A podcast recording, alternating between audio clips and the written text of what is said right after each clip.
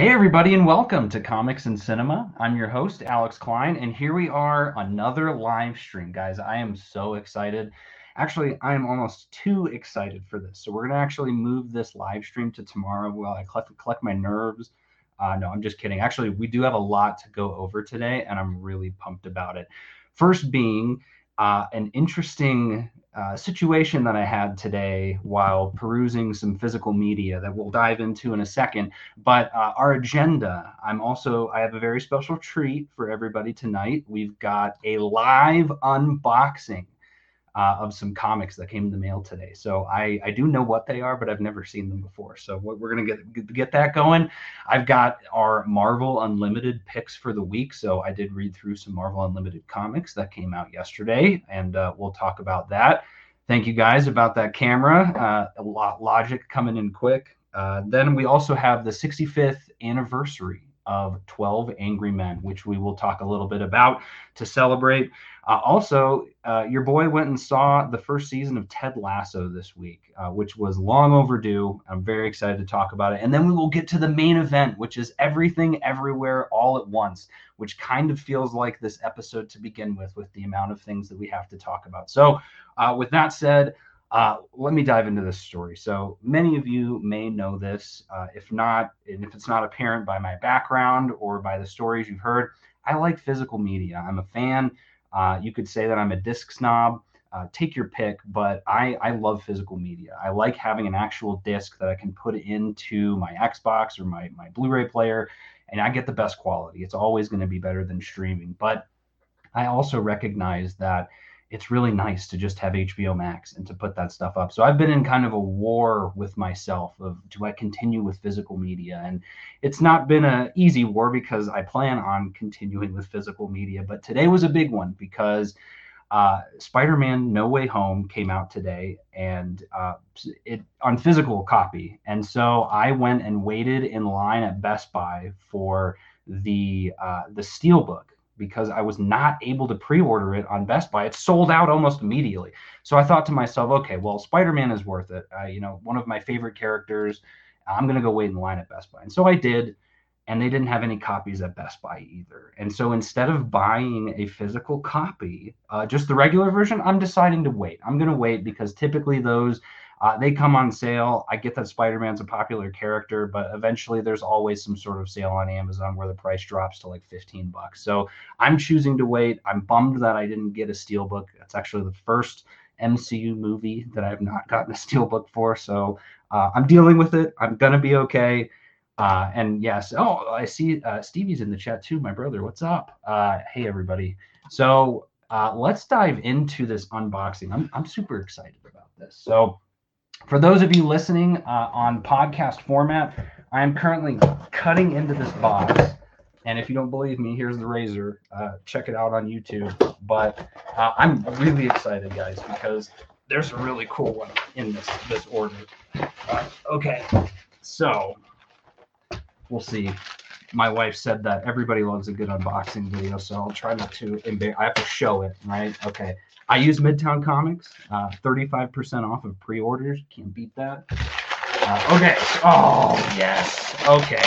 We're just going to jump straight into this. So I pre-ordered this like last year, last summer. This is the uh, X-Men Omnibus from Jonathan Hickman. So this covers issues 1 through 21 of X-Men. This is actually the direct market variant cover. I'm trying to be professional with this, but this is just gorgeous. I am so excited. Uh, this was one of my favorite covers of the entire run, and for them to put this on the front of this hardcover, I, I can't believe it. Uh, but again, this was an incredible run. If you guys are a fan of Jonathan Hickman or uh, anything X Men related, I would highly recommend it. Uh, I cannot wait to dive into that. We've also got another uh, trade paperback that uh, is not Marvel related. So hold on, hold your horses. Don't throw the tomatoes just yet. What do we have here? Transformers Beast Wars. This is issues one through six. I actually had the the issues themselves, and I liked it so much that I purchased the uh, the collected version. I'm super excited. Again, this was supposed to come out like three months ago, so sometimes it takes a while for those things. All right, I now have, as I, if, if any of you follow me on my podcast, uh, I do explain that I've kind of calmed down in my comic book purchases. I don't buy as many because I buy these collected editions now. Uh, but we've got some pretty cool ones here today. So this is a facsimile edition of the Amazing Spider-Man 238. So this was, I believe, the first appearance of Hobgoblin. Facsimile editions of comics are essentially complete reprints, ads and all of these comics. So as you can see, these are the old ads from when this came out, uh, all the way in here. I mean, they even have the like bolt. You can order if you wanted. You can order a free T-shirt with a Pro Am 24. Are you kidding me? Take me back, right? Take me back to Stranger, Stranger Things, Stranger Times. Uh, we've got a gorgeous variant cover of Marauders, issue number one. This is by Peach Momoko. Uh, that is Psylocke on the front cover. Uh, brand new uh, story. They had Gerry Duggan writing this for a while, but then he moved away, and now we've got uh, a new writer on this. I'm really excited to dive in. And then the final one, which is honestly, I'm, I'm so excited for this, is Immortal X Men by uh, Kieron Gillen, who's doing the Eternals run. Apparently, this comic plus the Eternals plus the Avengers are all going to be in a giant event series this summer called, uh, I believe it's called it's it's Avengers, X Men, and Eternals. Uh, Judgment, I believe what it is. Judgment Day. You might have to correct me on that. But look at this. It's a wraparound cover. So it's got this. You see the play on uh, Jesus on here? I don't know who they're actually. The, the Jesus seat is empty, so I think they're being as respectful as they can. But those are the comics that I got this month. So again, nothing too crazy. Uh, again, saying that to my wife, to everyone else, this is awesome. Uh, but from there, we're going to dive into some recommendations for. Uh, I just saw Maya's comment there. Did you say Karen Gillan? Uh, very close. Kieron Gillen. Uh, basically the exact same. They may even be from the exact same town. I, I have no idea. Don't quote me. Uh, Marvel Unlimited releases comics every Monday, three months after they've come out in physical print which is a really good deal, guys. So if you're if you're wanting to get into comics, you don't know where to start, just get a Marvel Unlimited subscription. And I, I wish they were paying me. They're not. Uh, it's super reasonable. I think it's like 69 bucks a year. Uh, and one comic issue these days is four dollars, three ninety nine, or usually now four ninety nine. So you're making your money almost immediately. You have access to their entire library, but then they add these new comics every week. And so again, three three months ago, these comics came out in real time, and now they're here on the app. So that's one another reason why I've kind of declined my physical purchases is because I can get them here, and then if I really like it, I'll buy the collected edition. So um, the ones that I read this week that came out, uh, the newest issue of Captain Marvel by uh, Kelly Thompson, which was interesting. We're one issue away. They're in this thing called the Last Marvels uh, which is it's like a fight between all of the Marvels. It's pretty interesting. I've been I've been entertained with it. There's a new issue of Black Widow that came out, issue number 13, uh, also by Kelly Thompson. And uh, no mistake there why we're mentioning multiple Kelly Thompson issues this week. It's almost perfect. It's almost like uh, uh, we've got something planned with Kelly Thompson uh, later this month. So I, I, we'll see. Keep that keep that on the DL. We also have a really cool new series I'm saving to read all at once. It's a mini series uh, Elektra, Black, White, and Blood, which is a really cool anthology series they've been doing with multiple characters. They they're about to do it with Moon Knight. They did it with Carnage, where all of the art is is in black and white and red for the blood, and so it's usually very violent characters. So I'm looking forward to that one. There's uh, oh yeah, and so there's also a new issue of Spider-Man, uh, Amazing Spider-Man issue number 84, where uh, Spider-Man has to deal with Doc Ock uh, and I'm loving this run right now. It's it's the Beyond series, and it's actually been Ben Riley as Spider-Man for a while. Uh, again, loving it, really enjoying it. Shang-Chi issue number seven is out, brand new arc getting started, dealing with his mom and uh, super excited for this because the series is been is very different from the movies where his parents don't exactly have the same names their backstories are a little different his sister is different but we learn about Ta Lo in this issue. So i was like oh okay now we're starting to get maybe a little bit that they're trying to pull from the movies which is cool. The final issue of inferno by jonathan hickman is out this week. So for those of you that were waiting to listen to that episode of comics and cinema you can now finish this series and go back and listen uh, also, new issue of Thor. Thor issue number 20. Right now, they're currently doing a series called The God of Hammers, which we find out in this issue. I won't spoil who the God of Hammer is. Is I was not expecting it, but it was pretty shocking. Uh, we also have the final issue of The Darkhold, uh, which has been about Scarlet Witch and Doctor Doom. Uh, I enjoyed this final issue. All the issues in between seemed kind of like a waste of time, but I'm very curious to see where they're going to take Wanda next. And I wonder if this kind of just spawned out of WandaVision. And then the final one is the newest issue of X Men by Gerry Duggan, issue number six. Uh, we learn about a new character named Captain Krakoa, who uh, I think I know who it is, but we're not exactly 100% sure. So, you know, stick with it. The art is amazing. Pepe Larraz has been absolutely phenomenal. So, um, that is that for comics. Uh, let's dive into a little bit of cinema and cinema and TV. So, like I said, before we dive into some of the meatier topics, I wanted to give a shout out to one of the greatest movies of all time, which is 12 Angry Men. So, uh, hang on a minute. That, uh, close. I, I imagine close, but no cigar. There we go. Okay. So, 12 Angry Men uh, really amazing movie. It's in black and white, but if you can get past that, trust me, it's worth it. It's a Criterion film.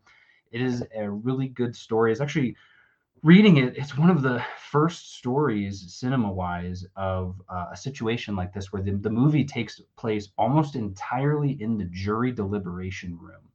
And so what happens is a young Puerto Rican male uh, is being accused of killing his father and he's on trial and uh, they are deliberating whether to sentence him to death.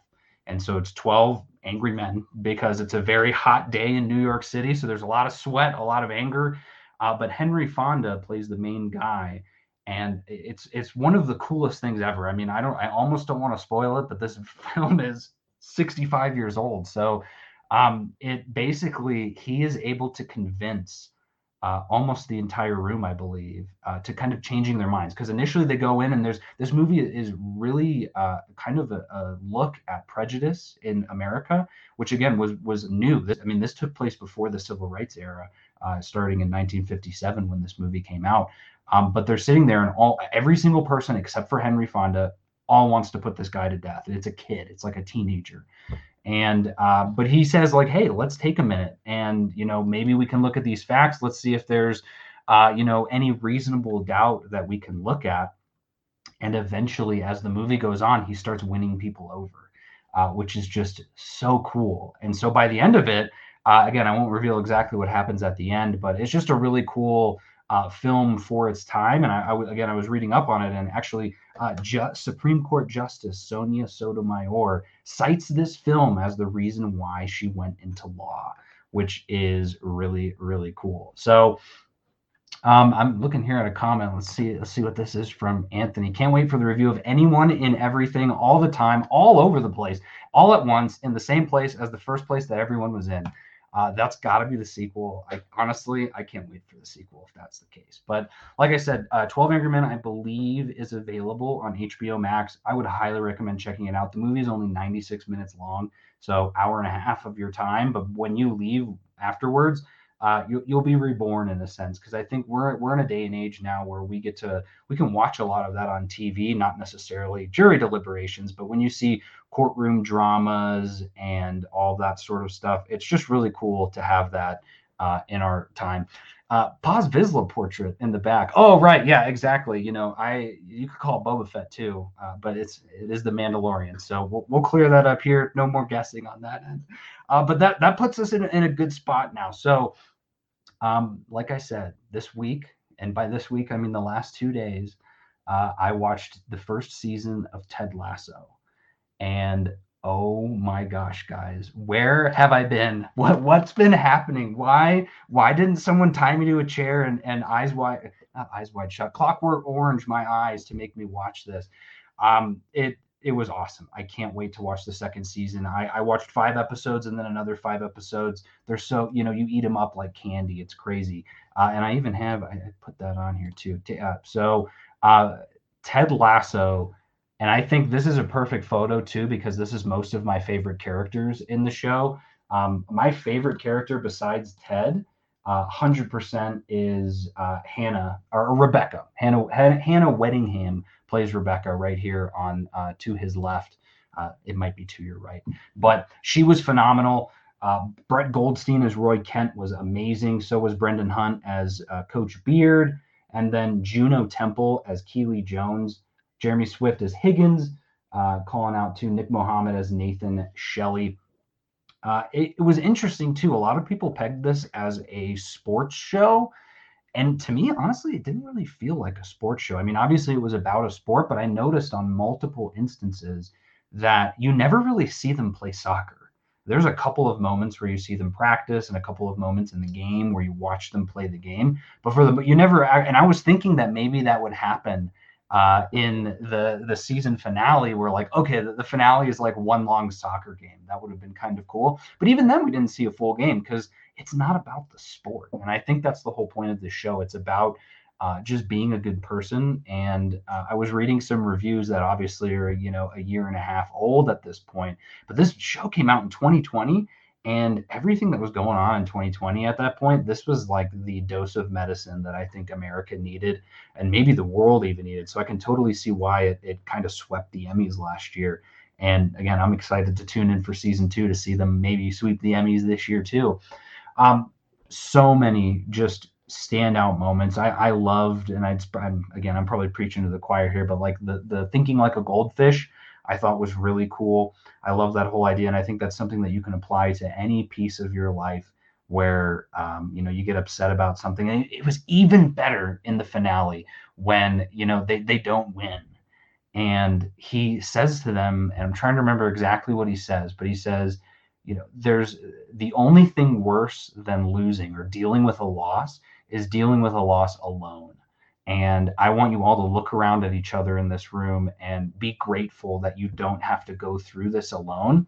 And then also that, you know, this, you know, these feelings don't last forever. And I think we've talked about that on some other prior episodes too. But just this idea that, you know, it's okay. It's okay to be sad. It's okay to not be perfect all the time. You just got to get back up and try again the next day. And so I loved that mantra.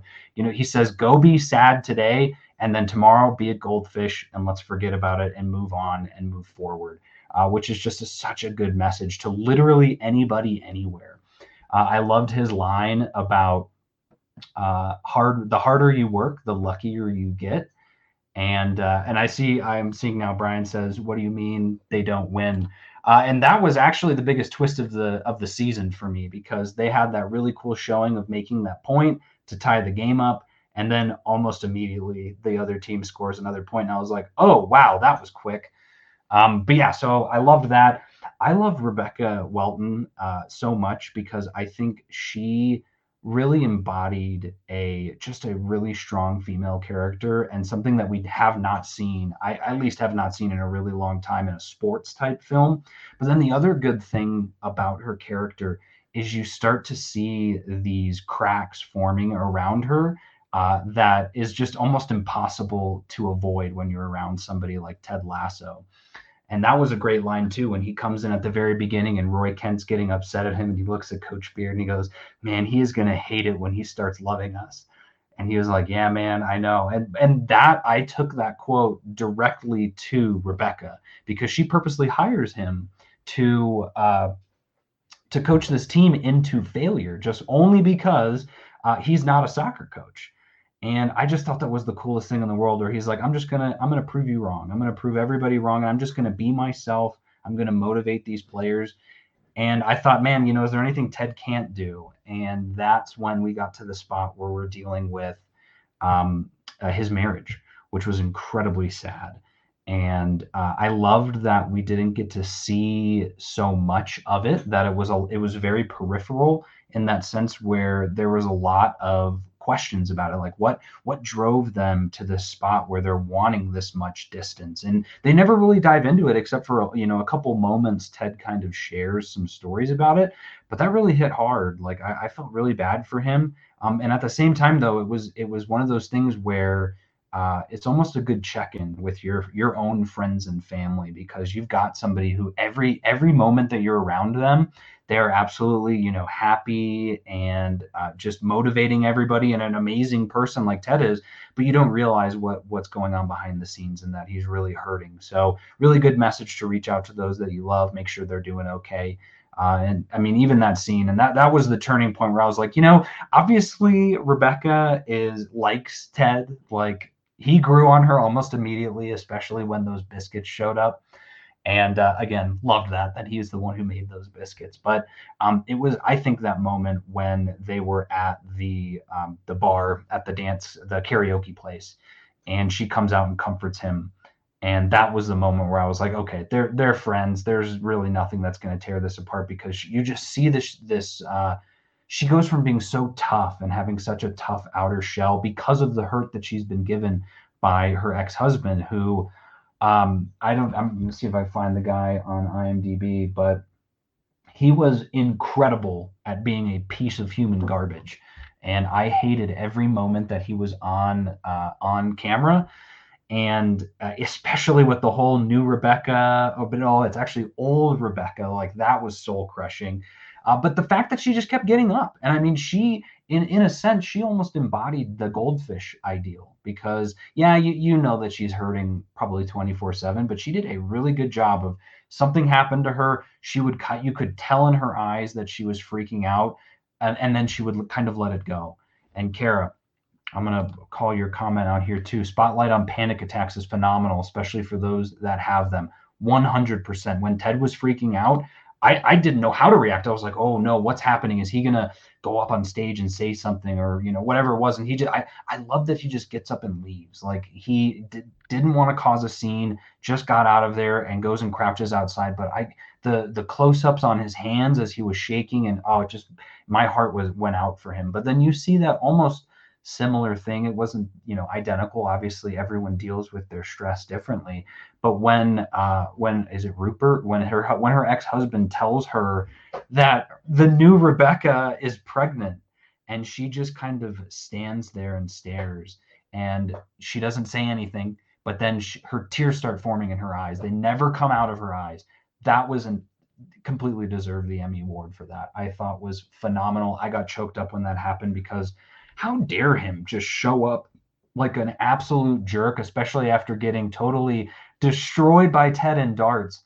Uh, just I like I said, I think she ended up being my favorite character just because I'm a sucker for that story of somebody who's very, very hard and has a very hard heart and they open themselves up to everyone. I mean, even in that case, and I think someone called that out in the comments too. Um, yeah, that was Brian when Rebecca comes clean and and uh, he hugs her was so good that that's the lesson and that's another huge lesson from the show that we've got to take away from this is we're living in a culture right now and we're living in a society where people get agitated very quickly and things that people say can be taken the wrong way and obviously we need to watch our words and be careful but never underestimate the power of an apology and both both giving an apology and receiving an apology it is it, it, speaking from experience as someone who's apologized a lot um, it's very easy to do. It's a very easy thing to say i'm sorry uh, i screwed up i messed up uh, but it, it's a lot easier to say it almost than it is to receive it because i feel like a lot of times people who are being apologized to maybe they're not in the headspace to accept that apology maybe it's too soon um, but I just thought it was the way that they showed a good kind of acceptance of an apology like that with Ted, I thought was amazing. And so, her, you know, him going and giving her a hug and saying, "Hey, you know, it's okay." When people love each other, they find a way to get through it. I just love that. We're getting another really great example of um, of different types of love, right? Obviously, they have no real romantic connections that I know of. I haven't gotten to season two yet, but I saw that exact same sort of love between him and um, Keeley as well, uh, which was one of my other favorite characters in the show for the same reason. I just they killed the female representation in the show. I thought the the female characters got some of the coolest storylines in terms of rising up and learning things. And in this case with her, you know, she was kind of at the very beginning in that first episode, again, me knowing nothing about the show, I was like, oh, geez, here's, you know, the arm candy of the famous football player. And I think it was within one episode, maybe two, that I was like, oh, she's actually a hundred times better than he is, and she knows it. And but you see her kind of struggling to own that. And eventually, as the season goes on, and I'm I truly believe because of Ted's help and kind of motivation to her, and then even more so because of Rebecca, she becomes this more powerful person, which I just thought was so cool. You know, going from becoming being arm candy in the first episode to now she's the uh, the promoter kind of for the football club, which is really cool. And her her uh, her thing in the hotels when she's on the TVs, I thought was fantastic. That bit with Roy Kent where he's like, "I've been th- I've been thinking about you a lot lately," and she's like, "Oh, why?" He's like, "Cause I see you on my TV every night when I'm trying to go to sleep." Uh, which was great. But yeah, no. So her, her and Rebecca, I thought were just the absolute dynamic duo. Uh, okay, Brian's got a great question here too. Uh, lion or panda? Uh, I, I'd say, uh, look, I we hadn't had an episode on it yet, and we will be talking about it when we talk about our our mainline movie here. But uh, I loved Turning Red, so I probably would go with Panda. But I loved that argument, and that was that even that scene was amazing because you look at it and you see Rebecca who's like, I'm not dealing with this. I don't want to be a part of this. And then, you know, he says, Yeah, I think it'd be a panda. And she's like, Are you crazy? What are you talking about? It should be a lion. And it was like, aha, you care. You actually care. So it was really cool to see her cracks form throughout the se- the season like that. I, I think, oh, I thought it was British. I was gonna say, I think they call it series, but uh, this was an American show. So I thought that was great. Also, another great example of uh, humility too and of inclusion was uh, Nathan, Nate. Uh, coolest, one of my favorite scenes is in that first episode where he says, What's your name? And he's like, Oh, it doesn't really matter. He's like, No, no, I, I asked, tell me your name. And uh, he says, It's Nate. And then he, you know, he knows his name. And Nate just loses his mind that this coach of a football team knows his name. And that's something, again, a great message that we can always carry on to, you know, don't underestimate the power of anybody and especially when you're in an organization like that where every single piece of help matters. Uh, and you think about it in the exact same uh, same way as like making a movie, right? All the way down to the the people that you never see on screen that are behind the scenes. Uh, they all matter. And so to have somebody at the top of the house recognizing that and remembering people's names, which is huge, uh, was awesome. And Kara's got a great call out here too with small acts of kindness. I totally agree. This this show was basically small acts of kindness. They could have called the title of that. Each episode being a small act. Uh, I'm trying to think if there's some other great things. Obviously, Nathan was hilarious when he gets that that speech he gets to give to the team the day of the game, uh, and he's basically dissing everybody. That was amazing. Huge amount of character growth from him going from that to uh, where he you know, didn't even want to say anything because he was nervous that he'd either throw up or that people would, you know, laugh at him, uh, was just amazing. I thought that was great. Coach Beard doesn't say much, but everything that he does say was uh, super powerful. So I thought he was hilarious. He reminded me of the classic coach that you see on the sidelines at most of the football games that looks almost identical to him that you never see speak. Uh, so I almost wonder if that was kind of a play on that. Uh, let me know in the comments. Actually, I'm curious. Uh, was this based on real life? Because I, I'm assuming it wasn't. Um, especially with these characters, because I'm, I'm, looking at Roy Kent now. Uh, another great example of lessons to be learned uh, in terms of anger, uh, which was really cool to see in terms of him kind of being the big brother of the group, which I loved. That scene where he uh, goes to coach and asks him to step in because people are picking on Nate. Uh, thank you, Brian. It is not based on real life. Uh, when he goes to pick on Nate and he's like, hey, you need to make him stop. He was like, no, I agree. They shouldn't be picking on Nate. And he's like, okay, well, then are you going to do something? He was like, no, I'm not going to do something because, again, you know, if the teacher steps in, the kid's still going to get picked on and picked on even worse. And I just loved how aloof and uncaring Roy Kent seemed to be but he did such a good job. Brett Goldstein just absolutely crushed it at the internal realization of being right. And he's the kind of person that would rather take the easy road. He doesn't want to deal with his feelings, he doesn't want to talk. But every time they'd be like, kind of, you know, this is the right thing to do. And he'd just go, oh, yeah, and then he'd go do it. But he was so upset about it. Like, I loved that. Um, ooh, nice shout out here from Maya. Um, that's why learning people's love languages is so important, which we will be chatting about on Thursday. Uh, that would be for Nerdy Girls After Dark. Uh, tune in on Thursday. They kicked absolute butt last week. Um, but it's true. I mean, you you get to this spot where, um, and it's funny. This is it kind of goes to a lot of the characters in this show, but like people just want to be understood And uh, if you take the time to actually get to know people and understand them, understand what they want, uh, it, it, it goes for miles. Like uh, Roy Kent and Keeley, and then even with Jamie, Jamie Tartt, played by Phil Dunster, I hated Jamie. He was such a showboat. He was an absolute annoyance, but he kicked butt. And so, how do you deal with somebody like that? Well, Roy dealt with him the same way that I've seen on many football movies, where you know he gets benched. But I loved by the end of it where he was like, "What's going on?" Uh, you know, Ted's doing these mind games with me, where he's still speaking very highly of me, even though I don't work on the the same team as him anymore. But that just again goes to that same thing because he knows that uh, based on the curse episode, that Jamie had a really tough childhood, and no, his father was never there for them for him. So for him to be there for him, to send him the little uh, toy soldier and congratulate him on the extra pass, I, I it just that that show wrapped up so perfectly, and I'm surprised there's even another season, but I'm glad because I need it. Um, Brian's got a comment here. Solve a bet. Did you watch Buffy the Vampire Slayer? I did not. I've not seen that show. Um, and then Kara, also great comment here. Roy Kent figuring out how to share and understand emotions and feelings. It really is. Again, this is this is something, it's so strange to me. It's something that I feel like everyone should be talking about, everyone should be doing, but you never see this sort of stuff on TV. And you you kind of see it in sports movies. I mean, that's one of the reasons we love them, right? You got the the tough coach, whether that's Kevin Costner or Denzel Washington or whoever that is. You've got a you've got this tough person with a tough exterior who the team breaks down the boundaries and and suddenly they're a good person again.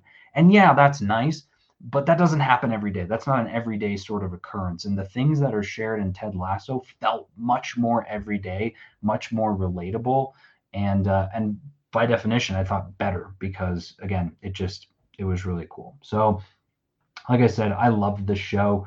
Um, man, I'm just trying to think. There's so many other cool bits and moments from here. I don't think we'd be able to cover them all, but I know Brian has covered them in some prior podcast episodes, so go check that out.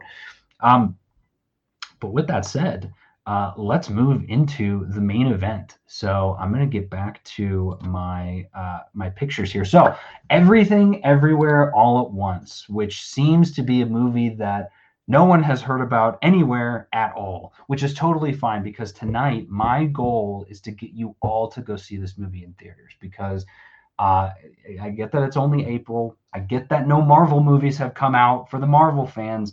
This is my top movie of the year and it's going to be really hard for another movie to touch this because uh, and I, I, would think theoretically the only thing that's going to come close to it would be Doctor Strange because that movie also deals with multiverses, but uh, this movie just absolutely kills it when it comes to the multiverse. So let's dive in uh, and start breaking down the cast real quick. So the, it's directed by the Daniels. Uh, which are two Dans. We got Dan Kwan and Dan Scheinert. They did Swiss Army Man, if you've ever seen that movie. If you haven't, you should check it out because it's just about as insane as this film. This almost feels like their magnum opus, though, which is pretty crazy because this is their second feature film.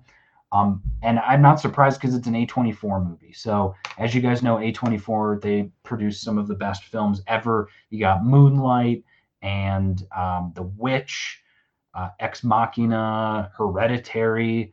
Uh, the list goes on and on. Green Knight. I mean, pick your poison. There's there's so many great films, and so uh, when I heard this movie was coming out, saw that it was A24, uh, also saw that it dealt with the multiverse. I completely forgot though who the producers of this film were. So, you guys think you can guess? Uh, I'll give you a hint. I mentioned some of their movies just a little bit ago, uh, and I'll, I'll, pull it up here real quick. But produced by the Russo brothers, uh, Anthony and Joe Russo.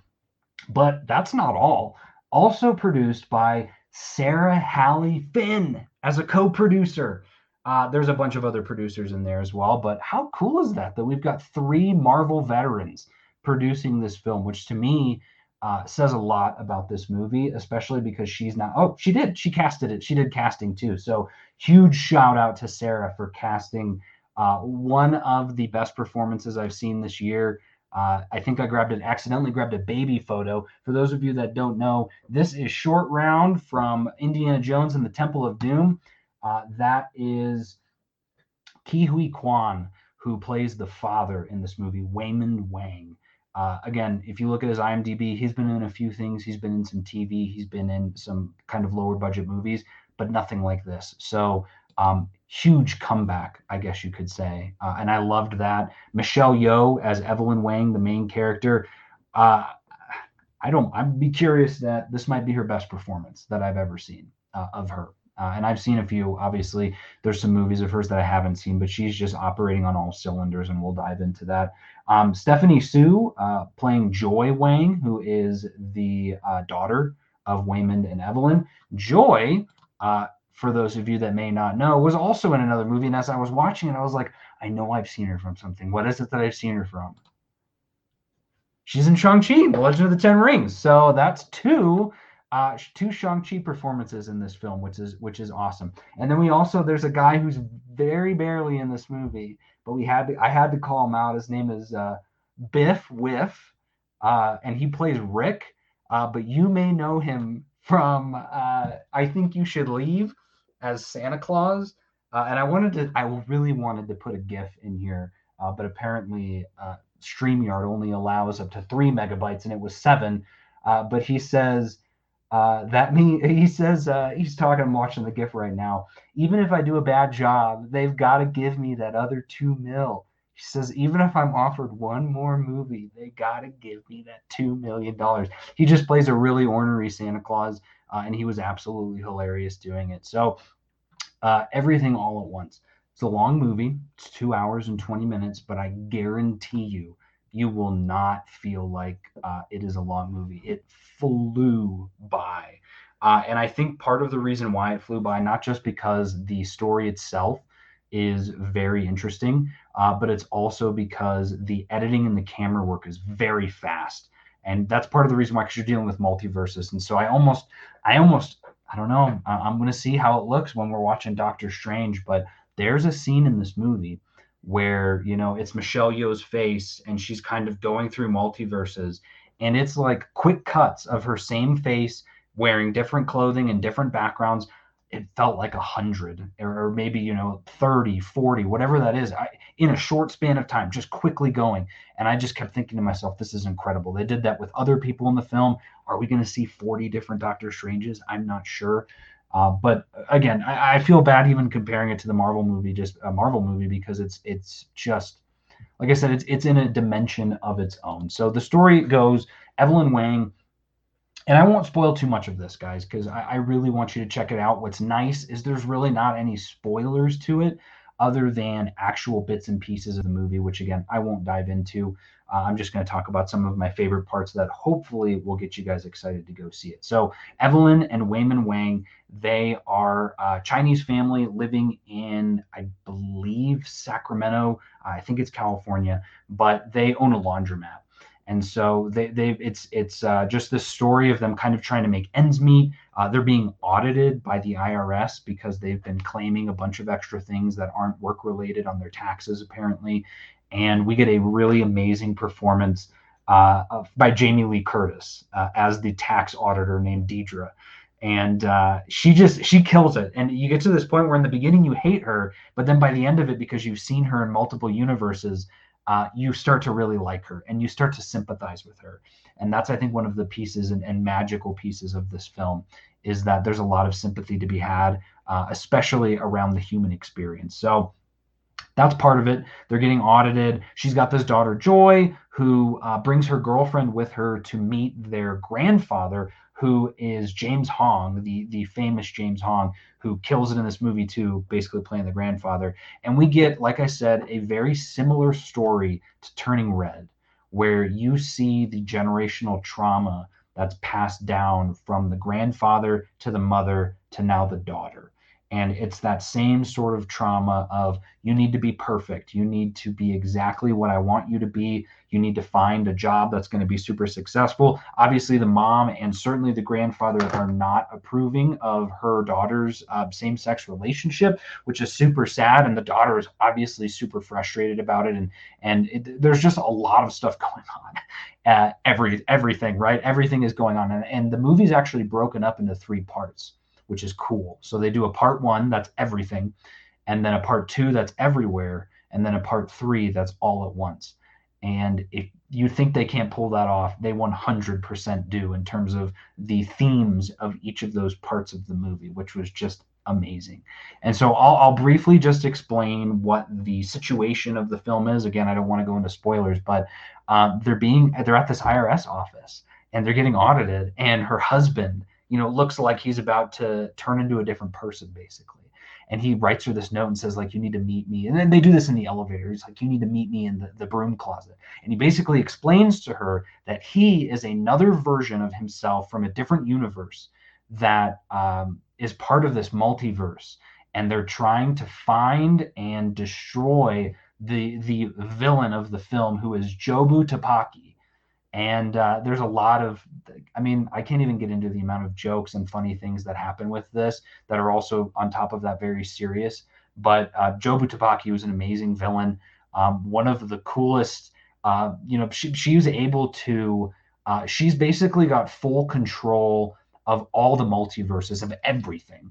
So there's a really cool scene. I won't share the whole scene but there's a part where she's fighting somebody and she like punches them and their head explodes into glitter and then the next person she like turns them into an animal or so like basically could can manipulate reality because she has control over all of the multiverses.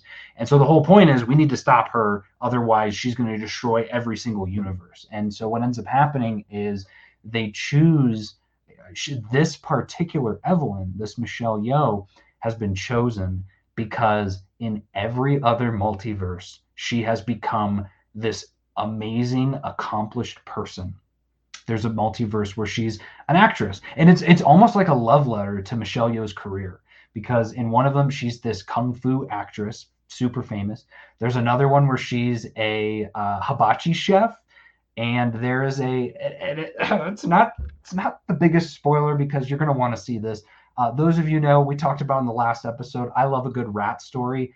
And in this episode, we get this movie, we get a there's a scene where uh, she's trying to explain to her family this whole multiverse situation. She's like, the way that happens is, and I'm sure this is super confusing. Go see the movie. Uh, she, uh, you, you wear these headsets, and you have to do a certain thing. So really random, really weird, and super weird. But in doing so, that triggers something in the multiverse to pull the skills of your other self to you. So, as an example, for me, in another multiverse, I'm a person who's super tall. This isn't going to play well, but I need to use I need to use this tall person. So I've got the headset on, and it would say that I need to punch a hole in the wall.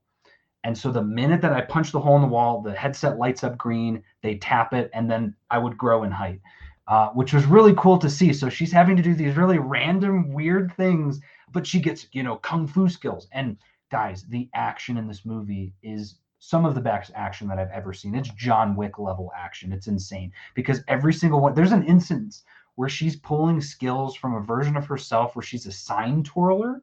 And in the fight, she's using a uh, riot shield and using it like a sign twirling to just kill all these people that she's fighting absolutely insane.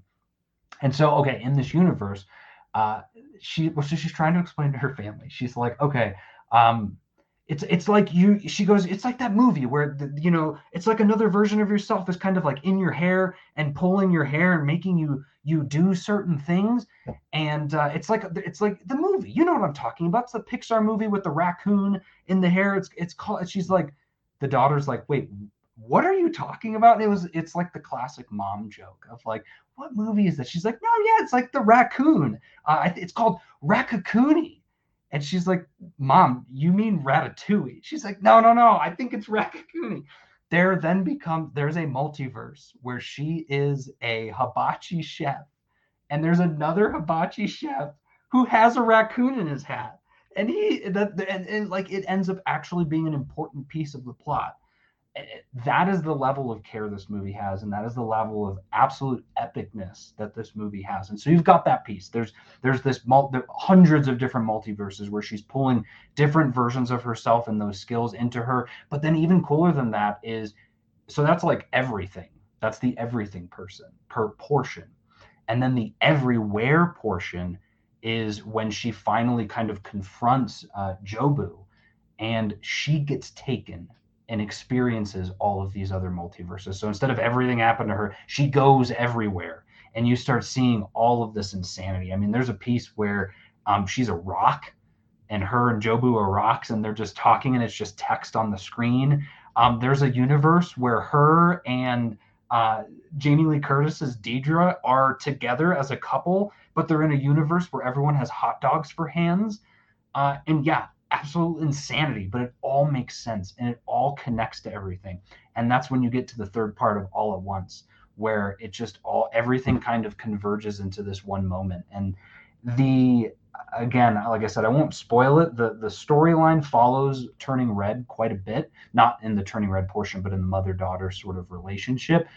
But it's no less powerful having watched both of those films. It still made me tear up in theaters. So, like I said, it, it was phenomenal. We need to talk though about Waymond Wang. So, uh, again, for those of you that are fans of Indiana Jones uh, and remember Short Round, he is basically the same character, which I thought was really cool because I didn't know he was in the movie.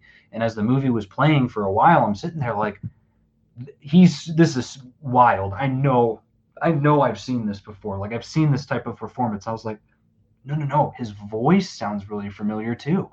And I was like, no way. That's is that short round from Indiana Jones? And it turned out that it was.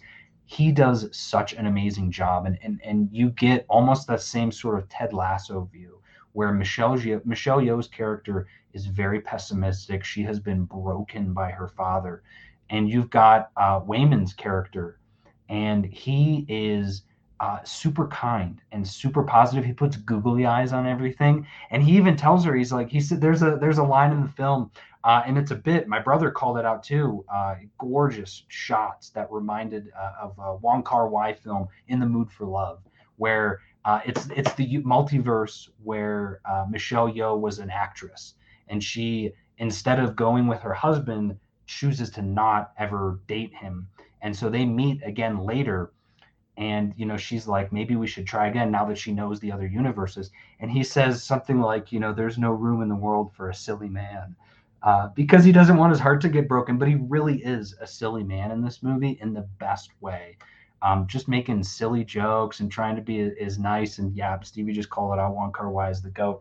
Uh, but they called out so many other. Um, there's so many Asian artist influences in this movie. There's obviously Jackie Chan uh, in the fighting styles, but it just again it, it felt like something that something that I've never seen before, but at the same time something that I have always wanted.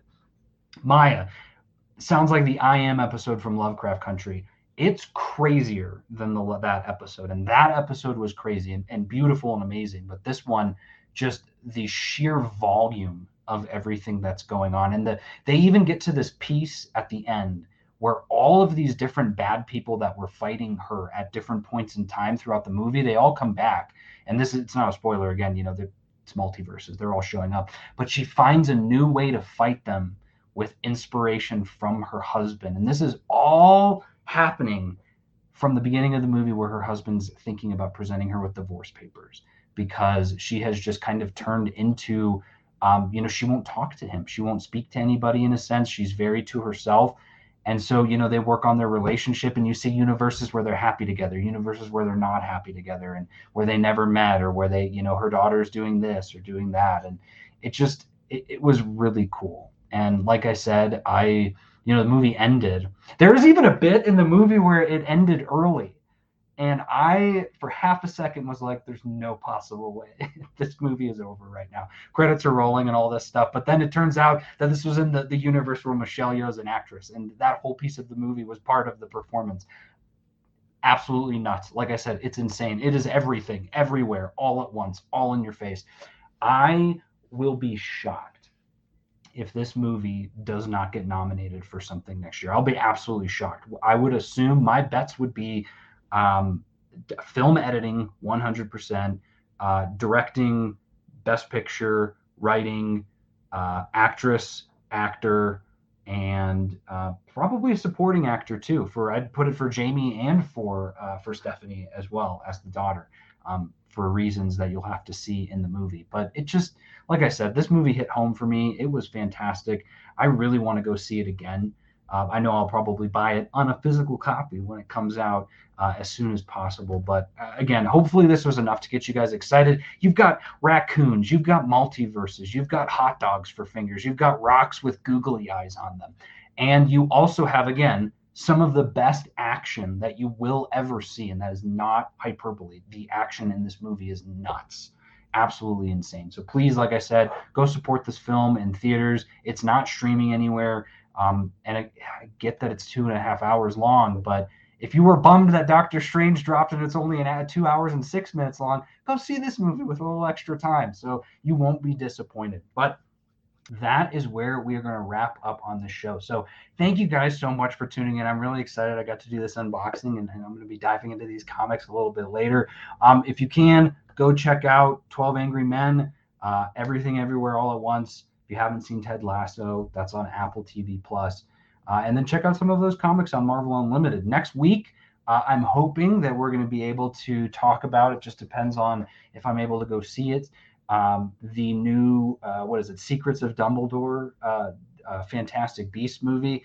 I have a mixed relationship with those films. I really liked the first one, the first Fantastic Beast movie. Uh, the Crimes of Grindelwald, the buildup of that movie was much more exciting uh, than the actual film because I think we can all agree, and I will say publicly, that his crimes are absolutely heinous. And some of the worst crimes that we've ever seen are those of Grindelwald. So um, to hopefully have that dealt with, I know Mads Mikkelsen is playing Grindelwald now. He should have been Grindelwald always. I know. I think um, our buddy Ed uh, just went and saw it and said the same thing. So I'm hoping it's good. I saw IGN gave it a less than stellar review, but I love Harry Potter, so I've been really enjoying this kind of behind the scenes look at the prior um, prior prequels. I guess you could. I don't even know what you're going to call them anymore, but um, but it, will be exciting. We'll see. I'm going to try to see that, and that'll be what we talk about next Tuesday. But until yeah, oh no way, guys!